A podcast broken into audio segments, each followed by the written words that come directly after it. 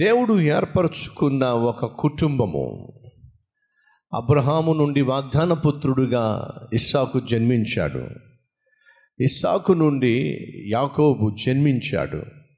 యాకోబు నుండి వంశము నుండి దావీదు జన్మించాడు.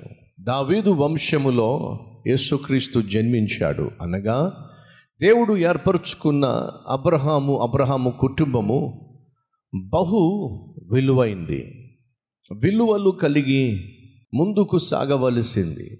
కానీ ఈ అద్భుతమైన కుటుంబంలో కొన్ని లోపాలు కొన్ని పొరపెచ్చులు కొన్ని పొరపాట్లు. అయినప్పటికీ వాటిని దేవుడు దాచిపెట్టలేదు.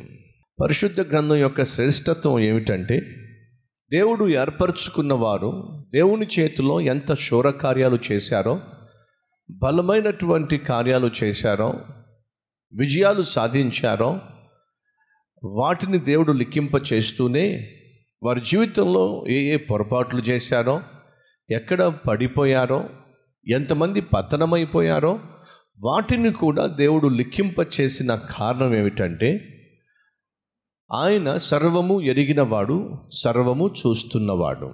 తన భక్తుల జీవితాల్లో ఆయన అనుగ్రహించిన విజయాల గురించి రాయిస్తూనే ఆ భక్తులు ఎప్పుడైతే దేవుణ్ణి లెక్క చేయకుండా తప్పటడుగులు వేశారో ఆ విషయాలు కూడా బైబిల్లో రాయించిన కారణం ఏమిటంటే మనం జాగ్రత్త పడతామని మనల్ని మనం సరిచేసుకుంటామని. ఒకవేళ అదే తప్పుడు మార్గంలో తప్పటడుగులు వేస్తూ వెళ్తున్నట్లయితే తప్పక మన తప్పులు తెలుసుకొని జీవితాన్ని దిద్దుకుంటామని. వాళ్ళు వెళ్ళినటువంటి ఆ తప్పుడు మార్గంలో మనం కూడా వెళ్ళి తిప్పలు కొంతెచ్చుకోకుండా ఉండాలి అని దేవుడు ఆశించే గొప్ప గొప్ప విషయాలు వారి జీవితంలో జరిగినప్పుడు వాటిని లెక్కింపు చే లెక్కింప చేశాడు. పొరపాటులు వారు చేసినప్పుడు వాటిని కూడా బహాటంగా దేవుడు తెలియచేశాడు. ఒకవైపు వారి విజయాలు మన విశ్వాసాన్ని పెంపొందించటానికి మరొక వైపు వారు చేసిన తప్పులు మనము చేయకుండా తిప్పల పడకుండా తిన్నగా ముందుకు వెళ్ళాలి అనే ఉద్దేశంతో దేవుడు లిఖింప చేశాడు ఇస్సాకు బాల్యంలో భయభక్తులు గలవాడు. యవ్వనంలో యథార్థంగా జీవించినవాడు. పెళ్ళిలో పరిశుద్ధతను కాపాడుకున్నవాడు. కుటుంబంలో సమస్యలు వచ్చినప్పుడు సామర్థ్యము కలిగి ఎదుర్కొన్నవాడు. వృద్ధాప్యానికి వచ్చిన తర్వాత ఆధ్యాత్మిక జీవితంలో మందకొడిగా జీవించినవాడు. ఆధ్యాత్మిక జీవితంలో లోపములతో కూడినటువంటి కుటుంబ వ్యవస్థను కలిగి ఉన్నటువంటి వ్యక్తిగా మనకు కనిపిస్తుంది. ఇరవై ఏడవ అధ్యాయము. ఇస్సాకు కుటుంబంలో చోటు చేసుకున్న ఒక దారుణమైన సంఘటన గురించి వ్రాయబడి ఉంది. ఇస్సాకుకు ఒకే ఒక్క భార్య రిప్కా ఇద్దరు కొడుకులు ఏషావు యాకోబు. ఇది ఒక చిన్న కుటుంబం. చిన్న కుటుంబమే కానీ అయ్యో ఆ కుటుంబంలో చో- చోటు చేసుకుంటున్నటువంటి సంఘటనలు మాత్రము చిన్నవి కాదు.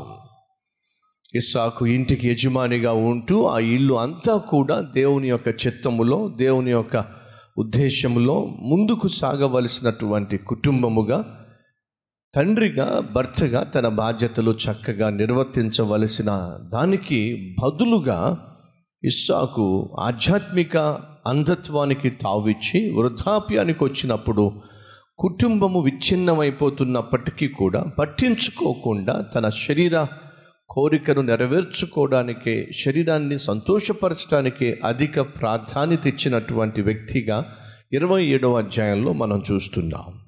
ఇంటిలో సఖ్యత లేదు ఇంటిలో సమాధానం లేదు ఇద్దరు కొడుకుల మధ్య సరైన సరైనటువంటి సహవాసం లేదు అయినప్పటికీ తను ఏమాత్రము ఇంటిని చక్కబెట్టుకోవడానికి పెద్ద శ్రద్ధ చూపించకుండా తను అనుకున్నది తినాలి.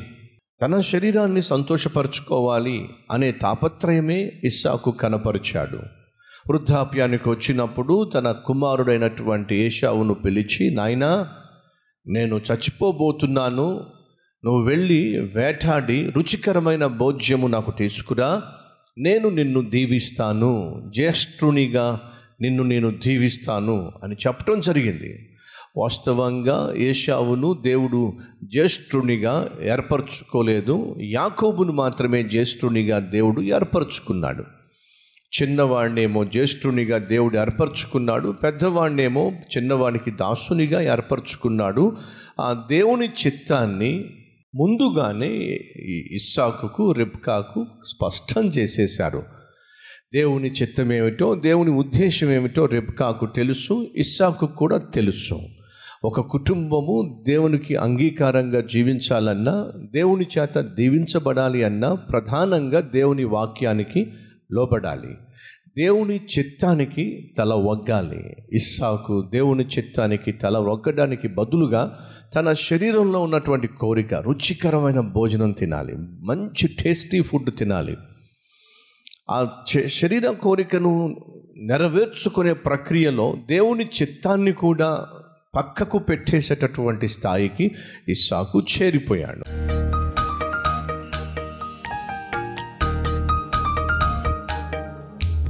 పరిశుద్ధుడమైన తండ్రి బహుసూటిగా స్పష్టంగా మాతో మాట్లాడాం. పెద్దవాళ్ళు తీసుకోవాల్సిన జాగ్రత్తలు తీసుకోలేదు. మోసం చేయడానికే వాతావరణాన్ని కల్పించారు. సత్యము గ్రహించిన మేము బహు జాగ్రత్తగా జీవించుటకు సహాయం చేయండి. ఈరోజు సూటిగా స్పష్టంగా మాట్లాడాం. వాక్యానుసారంగా జీవిస్తేనే ఆశీర్వాదము వ్యతిరేకంగా జీవిస్తే నాశనము.